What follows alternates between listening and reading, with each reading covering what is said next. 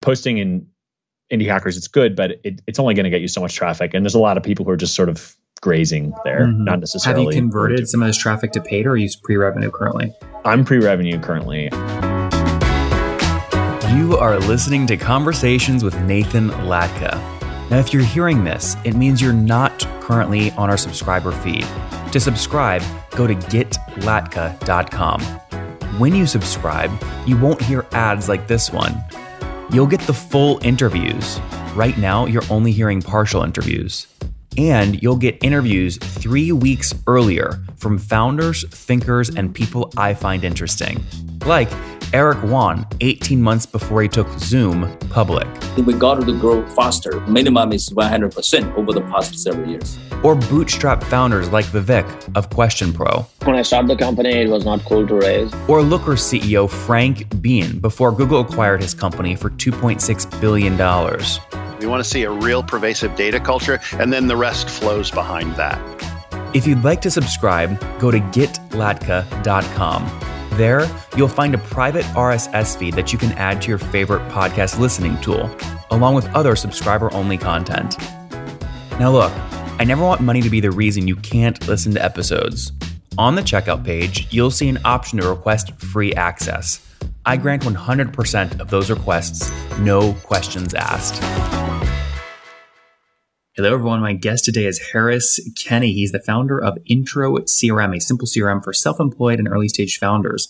He's helped grow dozens of hardware, software, and service companies for over a decade and also hosts the Pipeline Meeting and Hello Blink Show podcasts. Harris, you ready to take us to the top?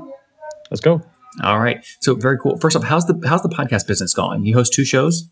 I do, yeah. I host them both on Transistor, I actually was using another host and I really like Transistor a lot for distribution. And yeah, in general, podcasting is going great. I like is it, is it making money for you? Do you mean do you sell sponsors or it's more like growth, yeah. just distribution? Yeah. So one of the shows is actually, it's honestly doing extremely well considering our number of downloads. uh, it doesn't have a huge audience, but it's very niche. And so we found sponsors who are willing to pay for that. It's actually Wait, kind of surprising. You, don't tell me the sponsor name, but I mean, can you tell me what you mean? Like how many, how many downloads in an episode typically?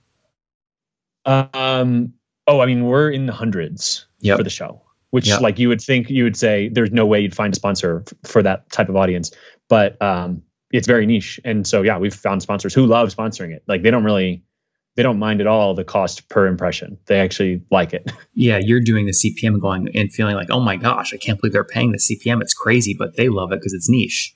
Exactly. Exactly. So what's the? Can I, I, mean, can I ask you what the yeah. largest sponsor contract is that you've signed for the show? Uh, sure. So we signed. So we do quarterly. So we had like an eight hundred dollar uh for a quarter sponsorship, which again is like small money, but for me, I it's do momentum. It's momentum. My main business is consulting. So it's like, hey, if I've got this rel- relatively more passive income stream, I'm really happy about that, and we'll just see how it goes. Yeah, that's great. Now, what's your frequency? Is it once a week or what? Once every two weeks once every two weeks. Interesting. Okay, so you have the podcast, sort of a side project. You have a consulting business. You also have Intro CRM. Before we go into Intro CRM, how big is the consulting business?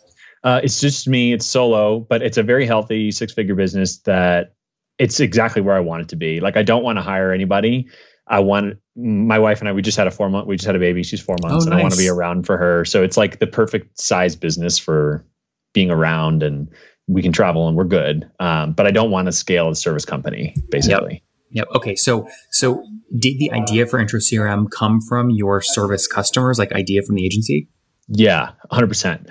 And basically, like people, these sales tools like HubSpot, they're just there's too much. It's too complicated. There's too many fields, and the main emotion that my clients feel is like embarrassment and guilt that they're not keeping up with these tools. And I think it's because these tools are asking too much of them. They're built for five, 10, 100,000 person sales teams.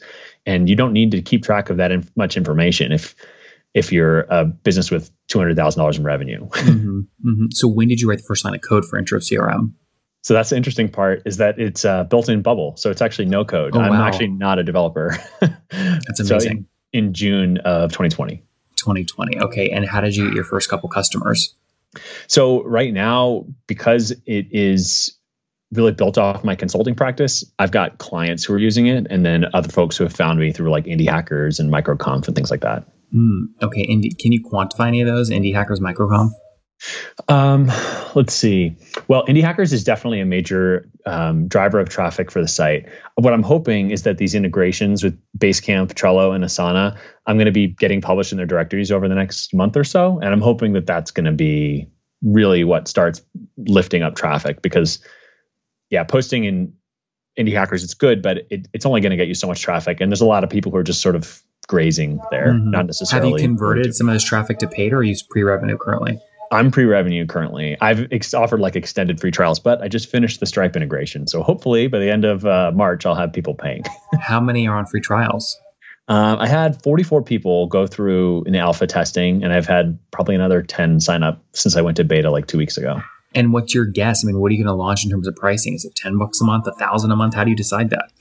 Good question. I have two tiers right now. I've got like a $25 a month which is probably high, but I'd rather have fewer customers right now. And then I've got like a sales coaching versus like a productized version of the low end of my consulting practice, where it's like check in, accountability, and it starts at 250 and goes up. So I suspect that my MRR is actually really good because 250 a month, 250 yeah, a month. Yeah, and up. So I think I'm probably going to have yeah, I think my MRR is going to be really good relative to my number of users because I've got mm-hmm. a few clients who I think are going to roll over to that. Interesting. And, and how do you make sure you're not cannibalizing your agency revenue? Yeah. So I've basically it's it's sandboxed. And these are clients who two years ago I would have said yes to, but now I would say, hey, sorry, I'm too busy for that project. Um, so they're clients who I would basically have said no to, and I've created like a productized version where it's a lot less work for me. And because they're using the CRM, it's a lot less work for me to know what's going on with their business. Like I don't have to get a, an account, you can email address, and view it. Exactly. Exactly. Interesting. And what? So so explain. I mean, it sounds like the catalyst here really is this consulting business, right? So explain to yeah. us more. What is the consulting business? When did you start it, and what are you selling? Yeah. So started about two years ago, and I work with technical founders who have been able to get a sense of product market fit on their own because they're often solving their own problem. They can get 250 to 500,000 dollars in annual revenue but then they sort of are like okay but now where do I get my next customers how do I get to a million dollars that's mm-hmm. the sweet spot I've done other projects with venture backed companies and things like that but this is really I think the place where I can help out the most we do some basic sales process work. I help them with discovery, help them with growing their existing accounts. We play around with SEO a little bit and email marketing and sort of just give them a foundation because they could get to a certain point on their own but then they sort of need to figure out how to build a uh, something that can scale better. Mm, and have you bootstrapped the business so far or raised? Yeah, yeah totally yeah. bootstrapped. Yeah. Would you? I mean, I'm hearing agency, no code, indie hackers. You don't seem like you have VC in your blood. Would you ever go raise capital? I would definitely think about like Indie VC, Earnest Capital, or Tiny Seed, folks like that. Yeah, I mean, totally. I mean, honestly, I'm working. I've been working like seven days a week since last February. I'm like pretty tired with the baby and everything. So yeah, if if I could get traction with the business where someone would be willing to put in, so I could go full time, I would be open to that for sure. Yeah, interesting. What do you like about um, Tiny, Earnest, or Indie? I just feel like they're really uh, founder aligned, and like I don't think this is thing I'm working on is a unicorn. Um, I just don't. I don't think it's going to be able to. Uh, maybe, but I don't think it's likely. And I think they seem like they would be okay with sort of doubles and triples and not looking for a grand slam every time. mm-hmm. So five years, uh, you come back on the show and you say, "Hey, here's what the business looks like today. What are you saying? Where you're going? You know, this feels great. It was worth it." Um, well, I think that this idea of like an introductory product to help people get to, let's just say, a couple hundred thousand dollars in revenue for their business I anticipate that there's opportunity to help people find those next set of tools, not build them, but connect people to what's next. And that I think is what could really drive the business because I think people spend a lot of time trying to like dig through tools. And if you could get money first and not sort of be guessing what you need, I think that could really, I think, turn this into a business that could actually have employees and, you know, be a decent SaaS company. Just you currently? Yeah, just me. I've got some contractors who are helping with like bubble and copywriting and stuff like that. Okay, I am I am going no joke. I'm going through this right now. We are trying to build a bubble version of GetLatka so we can change stuff easier without relying on developers. And we, we're yeah. using this outsourced firm called AirDev to do it. Yeah. What bubble consulting people are you working with, and what's your experience been like? Yeah, I'm familiar with AirDev and their templates, and I've seen them active on the forums. I don't know them, but they seem like they know what they're talking about. Um, I'm going to regret telling you this because she, she's so good. But if she gets booked because of your podcast, I will I forever, apologize. Forever hate Nathan Latka. um, her name is Lola Ojabowale. Her firm is called Lunch Pail Labs. They're in Atlanta. I've been working mm-hmm. with Lola for a couple months, and uh, she's phenomenal. She's really, really good. And she's been there's just things that are complicated enough that I don't want to spend time trying to figure out. I've been able to get it to a point, and then I hit walls, and then it was like, now I need help. And you just basically, when you hit a wall, you get Lola jump in. Yeah, exactly. And and then she does it in like a second. And so incre- I've been passing more and more to her because I'm like, I'm really not that good at this. That's hysterical. And do you just pay her a retainer or is it hourly or what? We do project based, yeah. Project based. So basically, uh, sort of as we and you know, she I, am using her Notion, so I've been learning Notion through our work together, and it's like, hey, here's what's next. And usually, what happens is I'll put together a wish list of like five things. We'll do the first two, and then I've learned more over the last month, and we'll scrap the next three, and I'll put to, put another five up front. So it's nice to not be like locked in. That's smart. That's really smart.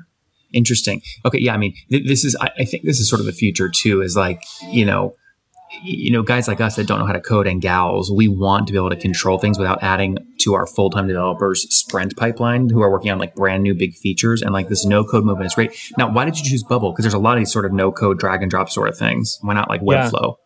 Yeah, I, I, dug around and it just seemed like the right fit. Um, the forums are really active, and I just started poking around, and I don't know, it just for whatever reason it connected. Uh, it made sense to me, and yeah. Um, yeah, I think I probably could have done it with other tools for sure, yeah. but it seemed to make sense and be robust. I also liked that they were bootstrapped for a number of years, so I felt like it was really validated by other people who were building stuff, and then they raised a bunch of money later. But I don't know, it felt more battle tested. Yeah, I love that. Okay, let's wrap up Harris with the famous five. Number one, favorite business book. Don't really like business books, but I do like Rework uh, by uh, Jason Fried. No, number t- number two, is there a CEO you're following or studying? Um, yeah, I mean, I would say the Basecamp guys. I've got, I mean, integrating my project with them, so I would say definitely Jason Fried. Mm-hmm. Number three, what's your favorite online tool for building intro CRM besides Bubble? Yeah, um, Ahrefs. It's been teaching me a ton about SEO. Number four, how many hours of sleep do you get every night with a newborn? uh, let's see. I strive for eight. Uh, typically, lately, it's been like up to three in a row, then a wake up, then three, then a wake up. Interesting. Okay. And situation, obviously, it sounds like married. How many kids? Uh, just one. Okay. Married, one kid. How old are you? I'm uh, 32. 32. Last question. What's something you wish you knew when you were 20? Um, that people who I was working for did not care about me very much, and that I wish I hadn't been so married to those earlier jobs earlier in my career. Guys, intro CRM, pre revenue, but 44 people going through the trial. He's launching this out of his consulting business, which does over 100000 a year. As a sole founder, he has sole freedom, can do whatever the heck he wants. Great lifestyle here. We'll see what happens as he builds intro CRM in a no code fashion, all built on Bubble. So no full time developers. Turning on the paywall here shortly. We'll see what happens to revenue as he looks to scale. Harris, thanks for taking us to the top. Thanks.